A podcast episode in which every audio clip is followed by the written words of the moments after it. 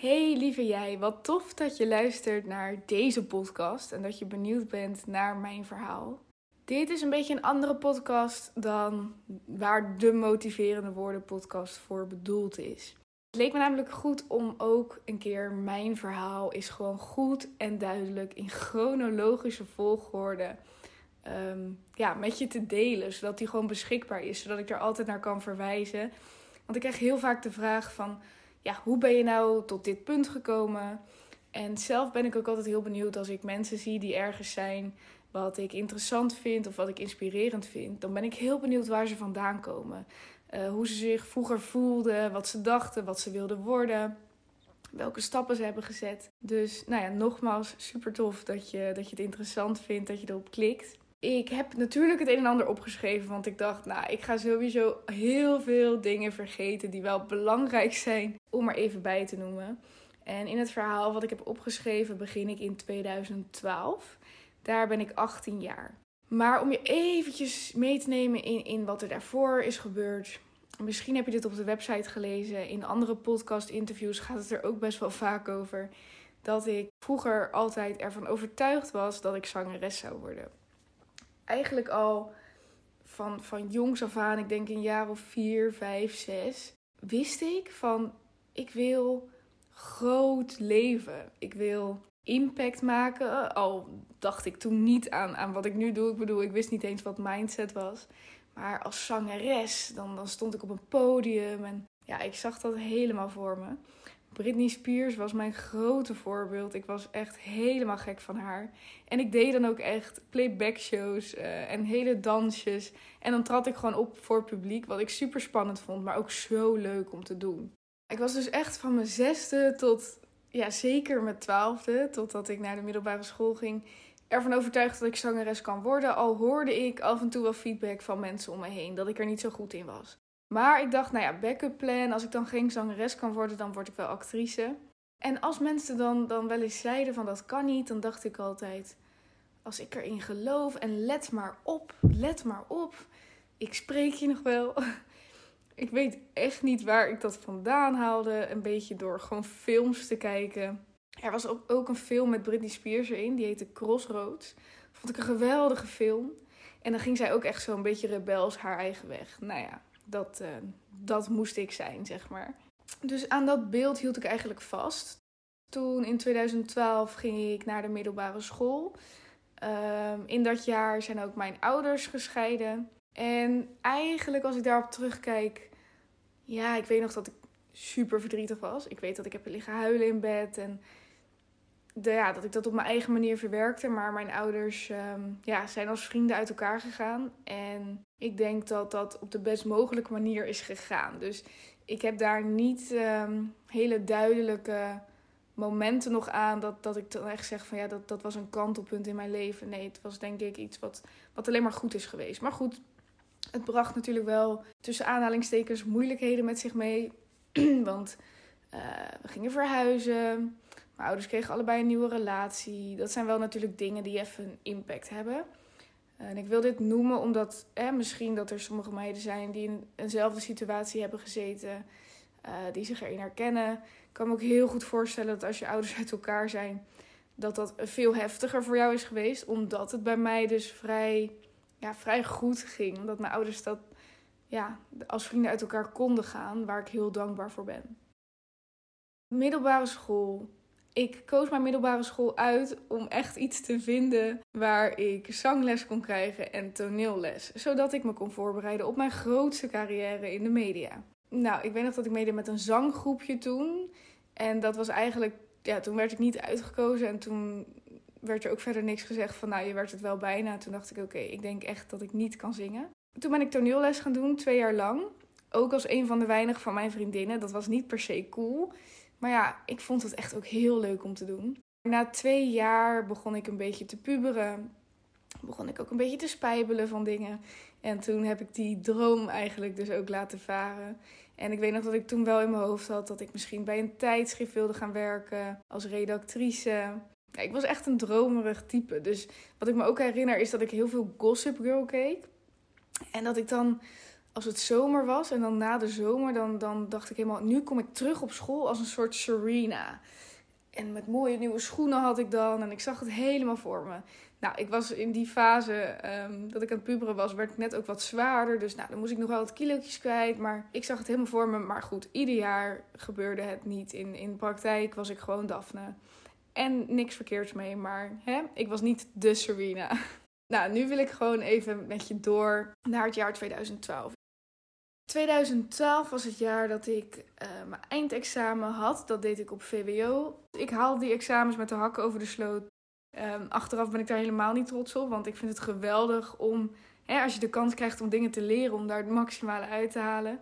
Maar voor mij was het heel fijn dat ik mijn examen haalde. En uh, daar nam ik voor het eerst de beslissing om echt even tot mezelf te komen en voor mezelf te kiezen. Dus na mijn VWO nam ik een tussenjaar. Mijn vriendinnen gingen naar de universiteit. Ik wist niet wat ik wilde. Ik weet dat ik heel lang dacht, ik ga gewoon lekker naar het HBO. Ik heb toen ook een toelatingstest gedaan voor de opleiding journalistiek. Daar werd ik toegelaten. Omdat ik toen dus dacht, ik wil wel bij een tijdschrift werken of misschien bij het nieuws werken. Maar uiteindelijk besloot ik om een tussenjaar te nemen, want ik was ook enorm getriggerd door het maken van een reis. Ik werkte die zomer 18 en reizen, nu wordt dat misschien gezien als iets doodnormaals. En, en voel je je bijna anders als je het niet doet. Wat ik me helemaal kan voorstellen als iedereen het ineens helemaal ophypt. Oh, backpacken dit, backpacken dat. Maar in 2012 was het nog iets minder een big deal. Deden minder mensen dat. En ik ja, was op internet gaan scrollen. Ik zag iets over een reis naar Thailand. Waar je ook met anderen dan, hè, dat ik wel andere mensen zou ontmoeten. Ik was natuurlijk ook pas 18, dus het is best wel fijn als je een beetje veiligheid kan creëren. En dan zou ik een week intern bij de olifant. En dan moest je ochtends bananenplanten kappen. En dan kon je ze smiddags voeren. En je ging met de olifanten zwemmen en ze wassen. En dat waren dan olifanten die gered waren van... Hè, die, die eerst een toeristische attractie waren. Ik ging een thai week doen. Dat, dat leek me ook super leuk. Moest je elke ochtend om zes uur opstaan. Dan kreeg je training. En nou, zo was er van alles. Dus Daphne ging dat doen. Twee maanden naar Thailand. Ja, ik ging daar eerst voor werken bij de supermarkt achter de kassa. Wat ik echt als heel leuk heb ervaren. Fulltime werken vond ik altijd. Heb ik nooit wat gevonden op kantoor. Maar achter de kassa vond ik het echt best wel leuk. Dus vanaf september begon ik uh, toen nog de C1000, later de Jumbo. En in februari, maart ging ik naar Thailand. Ja, dat was, dat was geweldig. Thailand, daar heb ik het echt. Uh, ja, het was zo spannend. Ik weet nog dat ik er zo tegenop zat. Want ik ben altijd iemand die. Ik kan helemaal iets in mijn hoofd fantaseren en dan boek ik het ook gewoon. Daar is voor mij de drempel nog niet. Later ook toen ik stage ging lopen op Curaçao. Ik boek het gewoon, ik regel het gewoon. Het lijkt me super vet.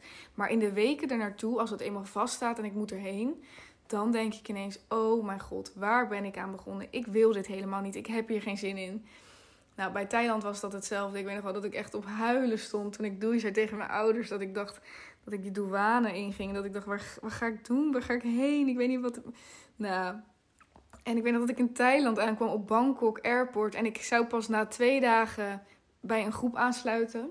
Dus de eerste twee dagen was ik solo. En ik moest een... een ik wilde met de trein. Ik moest een kaartje. En ik kon het allemaal niet vinden. En uiteindelijk met een taxi of met een tuk-tuk helemaal naar uh, mijn hotel gebracht.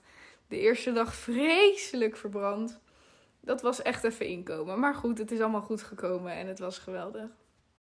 Dat was dat tussenjaar. Ik ben gaan reizen. En na dat tussenjaar was het echt wel tijd om hè, te gaan studeren. Dat wilde ik ook heel graag. Ik weet nog dat, dat er mensen ook zeiden dat ze bang waren dat ik dan niet meer naar school zou willen. Omdat ik een tussenjaar had genomen. Maar dat was echt niet aan de orde. Want ergens wilde ik heel graag leren en vond ik dat hartstikke leuk. Nadat ik terug was uit Thailand, dan, dan ben je dus in het jaar 2013.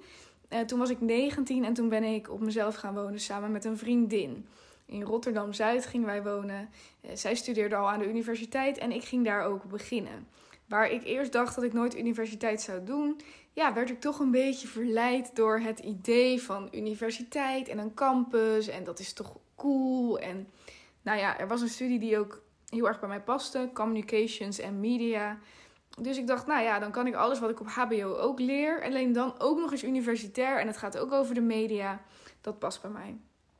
In dat jaar ging mijn relatie uit. Ik had twee jaar een vriendje. Dat vriendje had ik ook al toen ik dus naar Thailand ging. En ik was altijd in die relatie. Ik was helemaal gek op hem. Maar ik zou altijd gedaan hebben wat ik wilde. Dus ik wilde toen naar Thailand. Ik ging naar Thailand. Dat vond hij niet zo leuk. Ik wilde met een vriendin gaan samenwonen. Ik ging met een vriendin samenwonen. Waar hij vooraf al had gezegd: als je dat doet, ehm, dan gaat het uit. Want ik vind dat het tijd is dat wij samen een stap gaan zetten. Nou ja, hij studeerde ook niet. En zoals ik het zie, zoals ik het heb meegemaakt met hem, hij was timmerman. Dan ben je sneller volwassen. In die zin dat je dus na je MBO, dan werk je al fulltime. Dan wil je misschien, als je een relatie hebt, ook al sneller samenwonen. Ik studeerde nog. Ik was daar nog helemaal niet aan toe. Nee, dus de relatie ging uit. Want dat, uh, ja, ik koos te veel voor mezelf in die zin. En het is natuurlijk ook helemaal zijn goed recht om op dat moment voor zichzelf te kiezen. Maar dat neemt niet weg dat ik er echt kapot van was. Ik, uh, ik hield van hem. Dus het was. Ik had geen seconde getwijfeld om wel die stap te maken om met een vriendin te gaan wonen. Want dat wilde ik vanuit mijn hart. Maar ik hield van hem, dus het deed pijn.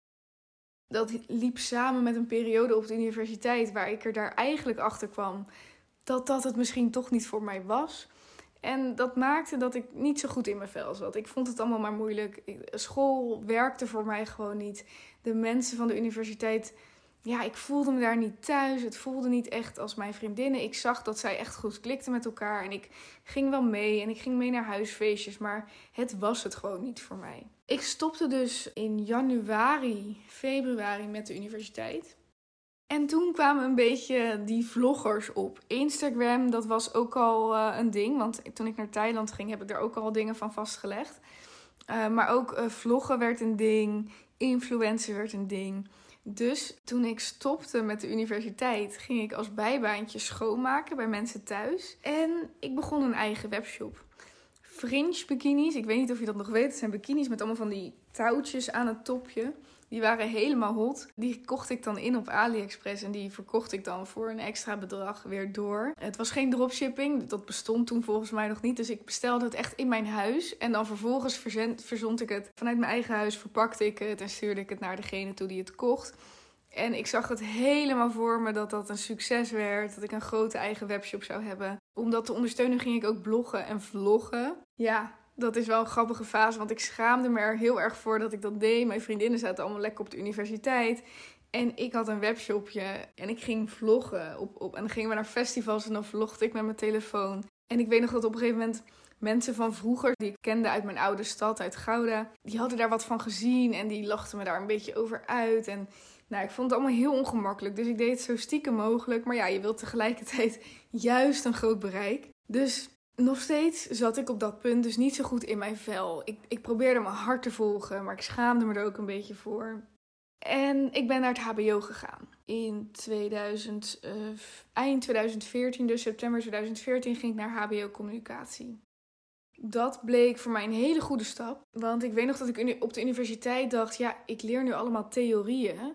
Maar ik wil gewoon veel meer in de praktijk bezig zijn. Ik wil contact met bedrijven. Ik wil uh, praten, ik wil doen, presenteren. Bij wijze van spreken zelf een tijdschrift maken, die teksten schrijven. En niet zozeer analyserend een onderzoek doen of iets, een onderzoek lezen.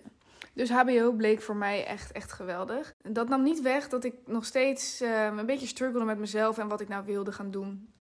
Dat betekende dat ik terug bij mijn ouders ben gaan wonen. Ik woonde met een vriendin dus daar in Rotterdam Zuid. En, en zij ging daar best wel lekker in dat huis. En ik merkte gewoon dat het niet mijn plekje was. Dus ja, ik ging terug bij mijn ouders. Dat was ook best wel even moeilijk voor onze vriendschap. Gelukkig zijn we nu weer helemaal goed met elkaar. Maar ja, ik wilde weg, eh, zij niet. Ik trok heel erg naar mezelf toe. Het was gewoon anders. Terwijl aan het begin konden we daar echt avondjes lekker drinken en gingen we stappen. En nou, hadden we het echt geweldig. Dus ik koesterde er ook hele mooie herinneringen aan.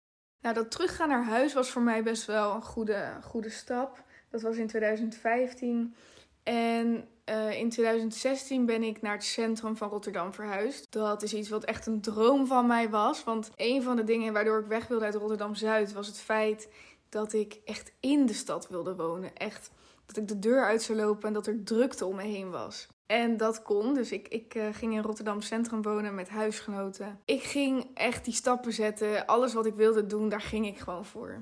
Iets wat ik bijvoorbeeld heel graag wilde was op een plek waar jongeren uitgingen. Ik was vroeger naar Lorette Mar geweest en naar Sunny Beach. En het leek me zo ontzettend gaaf om daar te werken. Ja, ik ging naar Gersonisos als propper, als ticketseller. En dat, uh, dat leek me echt geweldig. Nou, het was echt een grote flop. Ik verdiende niks. Ik sliep op een hele vieze kamer met nog een ander meisje. We moesten echt heel hard werken, maar de discotheek waar we voor werkten, die was niet zo populair. Uiteindelijk kreeg iedereen ook ruzie met die baas. En ik was eigenlijk nog. Hè, bij mij ging het eigenlijk wel goed. En ik was ook van plan om het uit te zingen. Maar iedereen ging opeens naar huis. En toen, ja, na een maand heb ik zelf ook besloten om naar huis te gaan. Want ik dacht, ik kan hier niet meer in mijn eentje zitten. En zo hard werken voor geen geld. Het kostte me geld. En ik had vlak voor die zomer ook al ineens de knoop doorgehakt dat ik stage ging lopen op Curaçao. Dat was vooraf nooit iets wat in mijn planning zat. Curaçao trok me niet, ik kende Curaçao niet. Maar het kwam op mijn pad. Ik zag iets van stage lopen op Curaçao. Ik dacht, nou, dat is wel een leuk bedrijf. Dus ik had contact gelegd. En voor ik het wist, had ik een stage op Curaçao. Ik weet nog dat ik mijn moeder belde en dat ik zei: Mam, ik ga geloof ik naar Curaçao een half jaar. ja, en terwijl ik in Gersonisos zat, dat kostte me dus alleen maar geld. Ik had niet zoveel geld. Het was de tijd dat ik dat je studielening echt op 800 euro kon zetten. Dus ik leende vol maximaal. En uh, in september 2016 vertrok ik weer naar Curaçao. In die tussentijd had ik dus mijn kamer onderverhuurd. Mijn kamer in het centrum waar ik zo graag wilde wonen. Het eerste jaar was ik er nauwelijks. Vlak voordat ik naar Curaçao ging, ben ik ook nog weer een Instagram-account begonnen. Die webshop en dat vloggen had ik inmiddels achter me gelaten. Dat, dat, hè, dat leverde me niet genoeg op. Ik zag daar toch geen toekomst in. En ik begon een Instagram-account en dat heette Searching for Her Purpose. Ik weet even niet wat purpose is. Haar passie, haar, haar doel in het leven. Dat was, dat was dus de naam van het Instagram-account. En, en het idee was dat ik iedereen dan meenam in... Ja, dat ik op zoek ging naar mijn passie. Nou ja, ik vond het zelf heel leuk. Ik had ook wel wat volgers. Maar ik deed het ook weer stiekem, want ik moest er niet aan denken dat bekenden erachter zouden komen. En zo, uh, voor, toen tijdens Gersonisos plaatste ik daar wat dingen. En op Curaçao plaatste ik daar wat dingen. En Curaçao bleek echt een geweldige tijd. Ik vond het super spannend om erheen te gaan. Ik had geen idee of ik daadwerkelijk zou klikken met de mensen daar. Want ja, in al die tijd tot dus mijn, nou op Curaçao was ik 22 of zo, kwam ik erachter dat ik gewoon niet zo heel makkelijk ben met vrienden maken. Als in zoveel mensen staan zo erg open om met heel veel nieuwe mensen een connectie te maken. En ik merk dat ik dat moeilijker vind. Ik vind gewoon het kost mij soms heel veel energie om met mensen te zijn. En er zijn maar weinig mensen die een bepaalde energie hebben, die met mij matchen. Waarbij ik denk, ja, hier, uh, dit vind ik echt fijn. Hier hoef ik geen moeite te doen om met jou te zijn. Maar op Curaçao, ik dacht, ik moet gewoon mezelf zijn. Ik moet mijn grenzen aangeven. En dat werkte heel goed. De jongens en de meiden daar, ik, ik klikte goed. We hadden een hele fijne groep met elkaar. Want ik woonde in een studentenhuis met volgens mij 30, 30 of misschien wel 50 studenten. Dat waren dus allemaal appartementen bij elkaar. Ja, dat was echt, echt heel erg leuk. Ik had ook een hele leuke stage. Het was voor een goed doel en ik zorgde dat er sponsors waren. Eh, we organiseerden een sportevenement voor dat goede doel, waar echt heel Curaçao, die kende dat. Dus dat was een dag waar op Curaçao gewoon in het teken stond van dat evenement. Rijd voor de Roses heet het. En ja, dat was echt, echt, echt een toptijd. En toen kwam ik terug uit Curaçao en daar die, in die zes maanden had ik dus echt ultiem geluk ervaren. Toen kwam ik toch weer even in een dip. Wat ga ik nou doen? Wat wil ik nou met mijn leven? Um, wil ik misschien wel wat vaker in het buitenland zijn? En ja, dat wilde ik. Maar ik wilde ook graag in Nederland echt een business opzetten. En toen begon ik mijn webshop GiveSome NL. Nou, GiveSome NL is de basis ook van de Success Girl. Als in, als je op het Instagram-account van de Success Girl naar beneden scrolt, dan vind je het begin van Give NL. Want dat was eerst het Instagram-account van de webshop. Ik moest in die fase afstuderen. En ik weet nog dat ik, uh, ik kom bij twee plekken terecht. Ik had op twee plekken een gesprek. De ene was bij Fit Girl Code. Dat is best wel een bekend iets. Fit Girl Code is van Aranka van der Voorde. Ik volgde haar al een tijdje. Een inspirerende vrouw, onderneemster. Ze komt ook uit Rotterdam. Dus dat trok mij heel erg. En er was nog een onbekende webshop.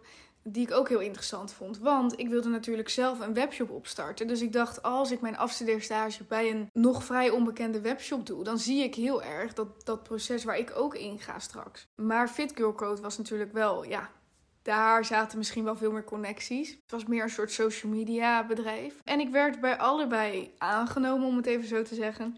En toch besloot ik, ja, ik ga voor die onbekende webshop. Want dat is mijn weg. Dat is waar ik kan leren. Dat is waar ik heen wil. Nou, daar ben ik dus ook uiteindelijk afgestudeerd. En toen ben ik echt mijn webshop gaan lanceren.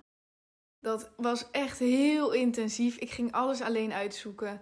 Uh, hoe ik kon inkopen in Nederland bij het Amsterdam Fashion Center. Ik ging daar in mijn eentje, een paar keer heb ik dat gedaan met mijn koffer daarheen. Dan ging ik door al die, showrooms en ik voelde me altijd zo onzeker en zo'n brookie. En dan nam ik echt van, al, van, van vijf kledingstukken nam ik drie maten mee. Stopte ik het allemaal in mijn koffer en dan ging ik met de trein weer terug. En dan ging ik foto's maken thuis in mijn spiegel. Of soms vroeg ik vriendinnen of ze foto's met mij wilden maken. Het was echt een ja, hele intensieve tijd. En ook als ik er nu op terugkijk, natuurlijk een geweldige tijd. Dat je zo vol ergens voor gaat. Ik weet nog dat ik in die periode ook ging daten. Fun fact: die persoon met wie ik toen ging daten is nu mijn vriend. Maar goed, dat is die niet de hele tijd geweest. ik ging toen daten en ik, nou, ik was niet per se toe aan een relatie. Hij al helemaal niet. We hadden het daar ook verder echt niet over. We hadden het gewoon leuk samen. Maar ik durfde niet open te zijn over die webshop. Ik was daar dus zo hard mee bezig. En ik durfde daar niet eens over te praten. Ik weet niet wat dat was met mij, maar ik schaamde me daarvoor. Alsof ik zo iemand was, zo'n typisch meisje dat een webshop wil en dat mensen zouden denken: het gaat haar toch niet lukken. En ik durfde het gewoon niet te zeggen. Dus ik was in die zin deelde ik lang niet alles. Nou ja, dat is natuurlijk geen goede basis. Dat werkte dus niet. Nou ja, dus dat, uh, dat stopte uiteindelijk ook. En toen in januari 2019 ben ik met mijn moeder op vakantie gegaan naar Curaçao. En dat was eigenlijk ook een fase dat ik echt vakantie nodig had. En dat ik dacht, die webshop, ik steek er zoveel energie in. En er zijn klanten.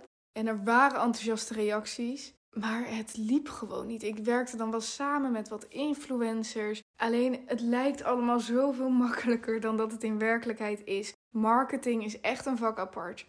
En ik, ik wist even niet hoe ik het allemaal moest gaan doen. Ik werkte in die periode trouwens drie dagen bij een klantenservice. Dus ik kon dan wel mijn huur betalen en mijn vaste lasten. Maar ik wilde niet meer werken, want ik wilde echt tijd overhouden om die onderneming voor mezelf, om die uit de grond te stampen, om daarmee geld te gaan verdienen en uiteindelijk gewoon, bam, keihard echt te kunnen ondernemen. Toen ging ik dus met mijn moeder op vakantie in januari. Daar ontmoette ik iemand met wie ik dus een relatie heb gekregen. Hij woonde op Curaçao. En dat was wel iets waar ik behoefte aan had. Dus uh, het feit dat ik hem daar ontmoette en dat we het over hadden van, nou ja, kom je nog een keer in je eentje naar Curaçao, want we willen elkaar beter leren kennen. En dat was voor mij, dat was avontuur, dat was weer wat nieuws. En met die webshop liep ik zo vast. Het was op dat moment een geschenk uit de hemel dat ik, um, ja, dat ik weer lekker wat mee kon maken. En het gevoel had dat, dat mijn leven weer, dat, dat er wat gebeurde. Oké, ik dacht het is misschien ook wel goed om even wat afstand te nemen van die webshop. En ja, te gaan kijken van wat, wat, wat werkt, wat past bij mij. Uh, kan ik het misschien doorzetten op een andere manier? Dus nadat ik in januari in Curaçao was geweest, vertelde ik mijn ouders um, een paar weken later: Jongens, ik heb een vliegticket gekocht. Ik ga in maart een weekje in mijn eentje weer naar Curaçao.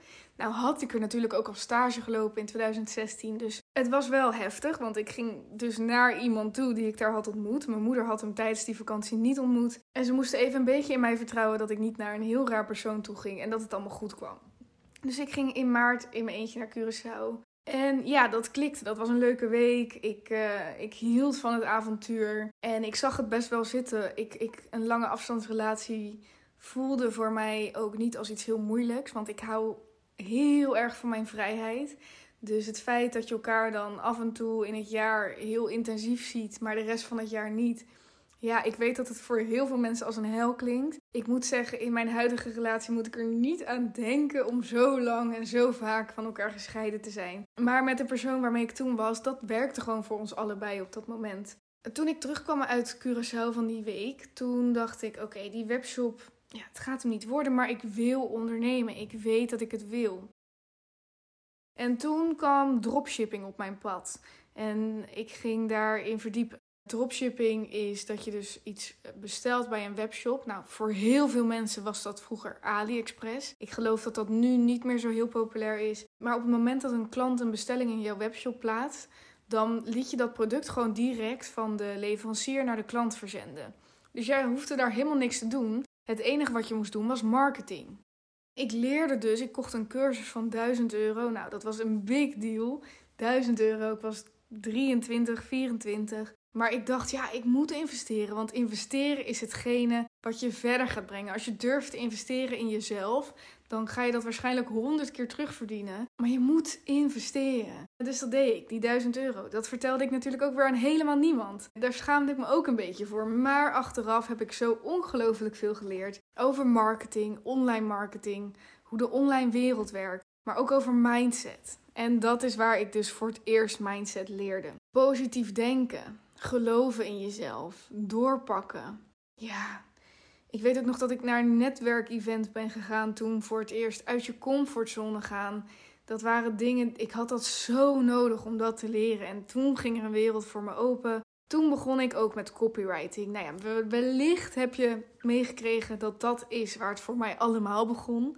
Copywriting is hetgene waarmee ik eindelijk echt geld ging verdienen. En mijn baantje bij de klantenservice eindelijk kon opzeggen. En ik verdiende mijn eigen geld. Ik ging zelfs een kantoorruimte huren. Dat was in begin 2020. Ik had toen dus ook die lange afstandsrelatie. Nou, dat liep op zich allemaal prima. Af en toe ging ik naar Curaçao, af en toe kwam hij naar Nederland. En ik begon dus met copywriting. Dat kwam omdat ik uh, in de webshopwereld terecht kwam, doordat ik die cursus had gekocht. En ik zag, hé, hey, ik kan gewoon heel goed schrijven. Dat werkt, die productomschrijvingen die ik maak, die zijn goed. En ik ontmoette heel veel mensen die ook een webshop hadden, maar die niet zo goed konden schrijven. Dus ik ging tegen betaling voor iedereen productomschrijvingen maken. Ja, ik had niet durven dromen dat dat zo goed zou gaan. Dus begin 2020 kon ik ontslag nemen. In maart stopte ik met mijn klantenservicebaantje. Ik was daarvoor dat jaar nog twee keer naar Curaçao gegaan. Eén keer in januari met twee vriendinnen. En één keer later nog om de verjaardag van mijn ex te vieren. En uh, toen nam ik ontslag. En het idee was dat ik vervolgens drie maanden naar Curaçao zou gaan. En dat zou ook dan ook de ultieme relatietest zijn. Van hè, kan ik drie maanden met jou doorbrengen achter elkaar? Kan ik misschien ook mijn leven gaan opbouwen op Curaçao? Wil ik dat wel echt? Ik wist dat niet goed. Ik vond het toch wel heel heftig om te bedenken dat je je letterlijk gaat vastbinden aan een andere plek. Terwijl ik, als het in de kern, toch wel heel erg hou van de mensen in Nederland die ik om me heen heb. Mijn ouders, mijn familie, mijn vriendinnen. De stad, Rotterdam. Dus dat was een groot. Hè, zou dit werken? Het was heel spannend. Drie maanden Curaçao. En eigenlijk een maand voordat ik wegging, explodeerde corona, gingen alle grenzen dicht en kon ik überhaupt niet daarheen. Nou, mijn ex die uh, had een mindset die on point was. En hij zei ook meteen van, we gaan hier niet, uh, we gaan niet moeilijk doen nu, we gaan hier niet over treuren. Dit is gewoon de situatie en we gaan gewoon kijken hoe het loopt. En ik dacht, ja, inderdaad, dit is de situatie. Blijkbaar is het nu niet voor mij weggelegd om daarheen te gaan. Dan is dit wat het is. Dus besloot ik ook om een kantoorruimte te gaan huren. Ik dacht, ik ga dan maar gewoon vol nu voor mijn leven in Nederland. Want het is allemaal zo onzeker en ik wil doorpakken, ik wil doorgaan, ik wil zelf ook groeien. Ik raakte ook een beetje overwerkt. Ik, ik werkte zoveel. Het was eindelijk een droom die uitkwam. Eindelijk kon ik voor mezelf werken, maar het ging gewoon zo goed en de opdrachten stopten maar niet. Ik kwam om in het werk en ik wist het allemaal even niet meer. En ik kwam er ook achter dat, dat copywriting puur in de commerciële branche en vaak ook in de beautybranche. En wat je gaat doen is je gaat echt teksten schrijven die op onzekerheden inspelen. Dus uh, wil je ook graag stralen met een mooie huid? Wil je ook aantrekkelijk zijn? Ja, ethisch gezien sta ik daar zeker nu niet meer achter. Ik wil niet meer op die manier producten verkopen. Waarvan ik zelf niet eens wist of ze, of ze echt werkten. Ik kende het niet. Ik kreeg gewoon een opdracht van iemand bij me. Hier, hier zie je wat de leverancier erover zegt. Dit is waar het product voor werkt. Schrijf er maar een mooie tekst van. Ik kon dat heel goed. Maar ik merkte dat het me heel veel energie kostte. Omdat mijn passie daar niet meer lag. Ik, ik stond er niet achter.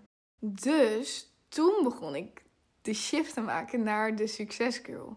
Want ik had tijdens die webshop, tijdens Gifts van Manel, had ik al dat Instagram-account opgebouwd met het idee: ik ga jullie ook behind the scenes laten zien. Ik ga laten zien hoe ik van niets iets opbouw. Ik deel ook over mijn persoonlijke struggles die daarbij kwamen kijken bij het opzetten van die onderneming. Als je op IGTV kijkt op dit account, dan zie je dus ook nog twee filmpjes die ik opnam tijdens die webshop-periode. Dus ik, ja, ik ben heel blij dat ik dat heb gedaan en dat dat hier nog staat, zodat je ook echt mijn, mijn kern kan zien waar ik vandaan kom. Ik begon langzaam met de succesgirl, want ik merkte dat mij dit heel erg chill vonden om mijn weg te zien, mijn struggles. En ik had in, inmiddels zoveel geleerd over mindset. En het was ook nog eens leuk om dingen te delen over dat ik af en toe naar Curaçao ging daarvoor.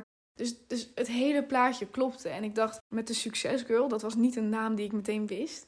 Uh, maar met de Succesgirl kan ik gaan delen hoe, die, hoe je die shift kan maken. Van niet weten wat je wil, iets heel graag willen, maar dat het nog niet lukt.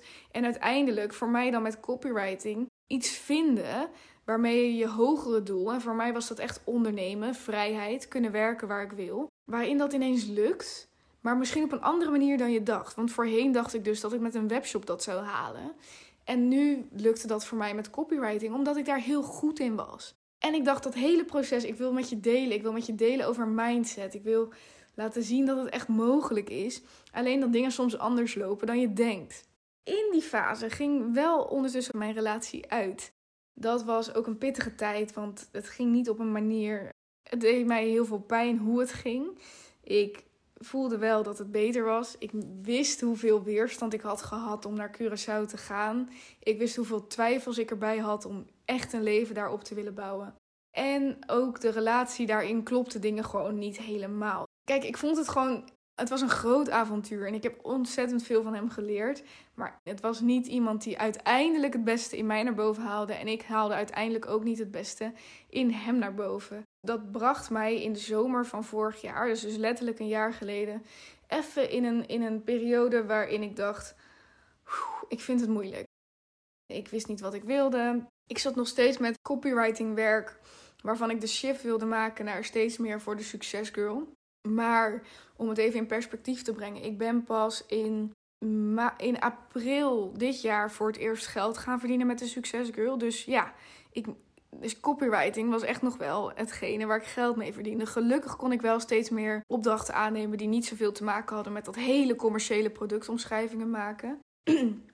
ook daarin kan je natuurlijk groeien en meer gaan doen wat je leuk vindt.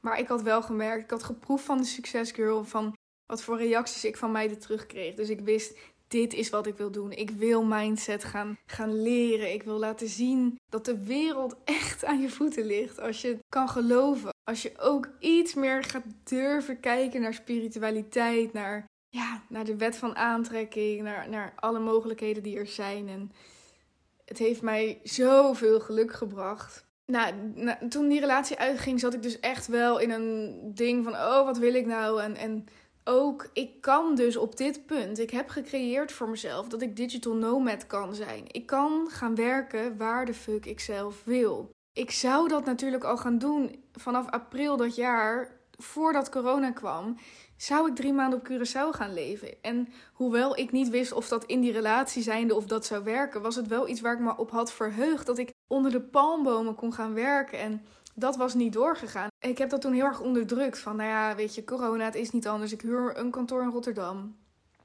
En toen ging die relatie uit. En toen dacht ik, ja, en nu dan? Ik ga nu toch niet in Nederland blijven? Ik kan overal heen waar ik wil. Tenminste, ik wel. Maar door corona kon dat natuurlijk niet. Dus tegen alle verwachtingen in boekte ik gewoon een, een vier maanden naar Curaçao. Ja, dat was natuurlijk een beetje gek, want hè, ging ik dan weer mijn ex opzoeken? Nou, nee, dat was absoluut niet mijn intentie. Achteraf is het wel heel helend geweest, want ik heb hem daar ook kunnen zien. We hebben ook dingen kunnen uitpraten. Uh, het is gewoon goed afgerond daar. Maar ik was daar voor mezelf. Ik was daar omdat ik op Curaçao natuurlijk vaker was geweest. Ik, ik kende het daar. Ik wist hoe gelukkig ik op dat eiland kon zijn. Ja, ik ging overwinteren op Curaçao. Ik ging gewoon mijn eigen ding doen. Die winter bracht ook weer allerlei uitdagingen met zich mee. Want ik, ik zat in een studentenhuis. Ik was zelf op dat punt al 26. En ik dacht dat ik had uitgezocht dat ik op een plek zat waar, niet, waar mensen van mijn leeftijd zouden zijn. En niet alleen maar studenten die nog heel graag wilden feesten. Ik hou van feesten. Maar ik was daar ook om gewoon de succesgirl echt een gewoon uit te bouwen, om te werken, om te groeien als persoon. Dus feesten had niet mijn prioriteit. Heel veel werken, heel veel lezen en lekker zwemmen, lekker wandelen, lekker hiken, sporten. Dat had mijn prio. Dus het was een uitdaging om daar ook de mensen te vinden die diezelfde prioriteiten hadden op Curaçao. Tijdens die periode, wat ik niemand heb verteld, is dat degene met wie ik nu een relatie heb, dat is dus degene met wie ik al heb gedate in 2018. Met wie ik toen niet toe was aan een relatie. En waardoor, waar ik dus ook helemaal niet open durfde te zijn. Of dat ik op dat moment een webshop had, NL. Maar ja, wij kwamen weer in contact. En hoe het allemaal is gelopen. Hij kwam mij opzoeken op Curaçao. Wat ik ook helemaal niemand heb verteld, wat echt een soort van groot geheim was, is dat ik zelf tijdens die vier maanden Curaçao ook nog een week naar Nederland ben gegaan. Ik voelde weer die sprankel, dat, dat avontuur, dat alles doen wat niemand verwacht. Dus tijdens de kerstdagen ben ik een weekje, of bijna twee weken, naar Nederland gevlogen. Heb ik mijn moeder verrast, die had geen idee. En heb ik dus ook tijd doorgebracht met wat toen nog niet mijn vriend was, maar wat uiteindelijk gelukkig wel geworden is. Ja, echt, echt heel erg leuk. En toen ben ik weer teruggegaan naar Curaçao, nog twee maanden. Toen ook, die laatste twee maanden Curaçao, heb ik de website van de Success gelanceerd. Ik was heel gelukkig, want ik was echt verliefd op iemand waarbij ik ook, ja, misschien wel voor het eerst in mijn leven het gevoel heb dat ik helemaal mezelf kon zijn. Hij weet alles, hij wist toen ook alles van wat ik deed, van mijn plannen, van ja, ook een beetje hoe onrustig ik kan zijn in wat ik allemaal wil. En dat ik uh, de ene keer dat ik graag wil reizen en dat ik niet goed weet waar ik uiteindelijk wil wonen. Het liefst heb ik echt drie huizen op de hele wereld, zodat ik in Nederland kan wonen, in de stad, in Bali, op een eiland, misschien op Curaçao, in Spanje. Weet je, ik weet het allemaal niet.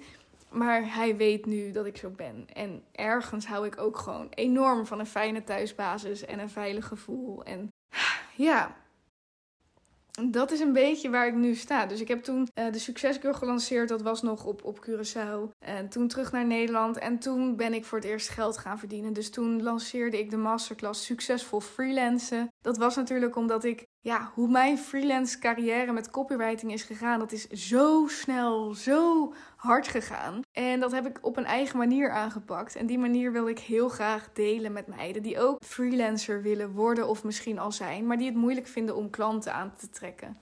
Dus die, die eerste masterclass die ik in april lanceerde, die was voor meiden die copywriten, die fotograaf zijn, grafisch designer, noem maar op.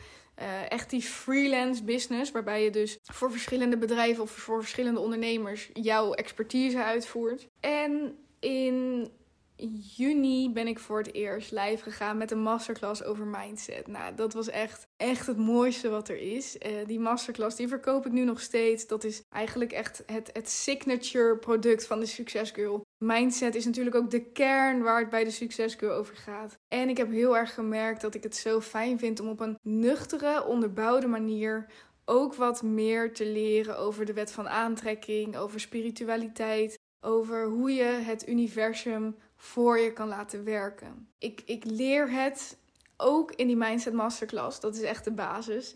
En het is super tof, want zoveel meiden geven terug van ja, ik ben super nuchter en ik, ik wist niet of dat wat voor mij was, maar dit en de manier waarop je het zegt, ja, nu voel ik het, nu snap ik het. En ook andere meiden die zeggen, ja, ik had ook al zoveel over mindset gelezen en eigenlijk dacht ik dat ik misschien al verder was dan de dingen die jij ging leren, maar de manier waarop je het zegt maakt dat ik het eindelijk echt toepas.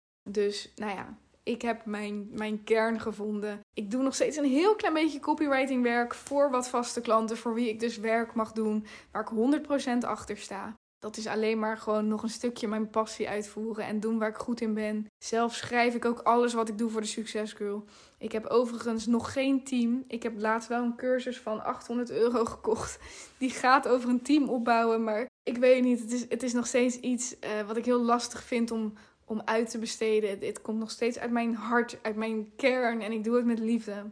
Dat is waar we nu staan. Ik ben benieuwd of je tot hier geluisterd hebt. Als dat zo is, zou ik het helemaal geweldig vinden als je het me laat weten. Als je vragen hebt, laat ze zeker weten. En als je um, iets zou willen delen, dus bijvoorbeeld een screenshot van deze podcast of iets anders op Instagram, dan vind ik dat echt geweldig. Het is niet makkelijk om te groeien op Instagram. Ik wil wel mijn boodschap aan zoveel mogelijk mensen verspreiden. Dus als je daarbij wil helpen, vind ik je, vind ik je geweldig. Ik vind je sowieso geweldig, want je bent geïnteresseerd in mindset als je dit luistert. En dat betekent dat je ergens ook hè, een beetje lijkt op mij. Het idee dat ik vroeger zo lang dingen niet heb durven delen met anderen over mijn dromen. En dat ik dat nu op deze manier doe. En merk dat er zoveel meiden en trouwens ook jongens, mannen, vrouwen zijn die die dat wel tof vinden en die dat ook voelen.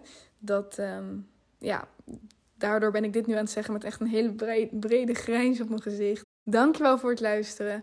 Als je vragen hebt, mag je me altijd een DM sturen op Instagram. En ik wens je voor nu verder een hele fijne dag. Doei doei!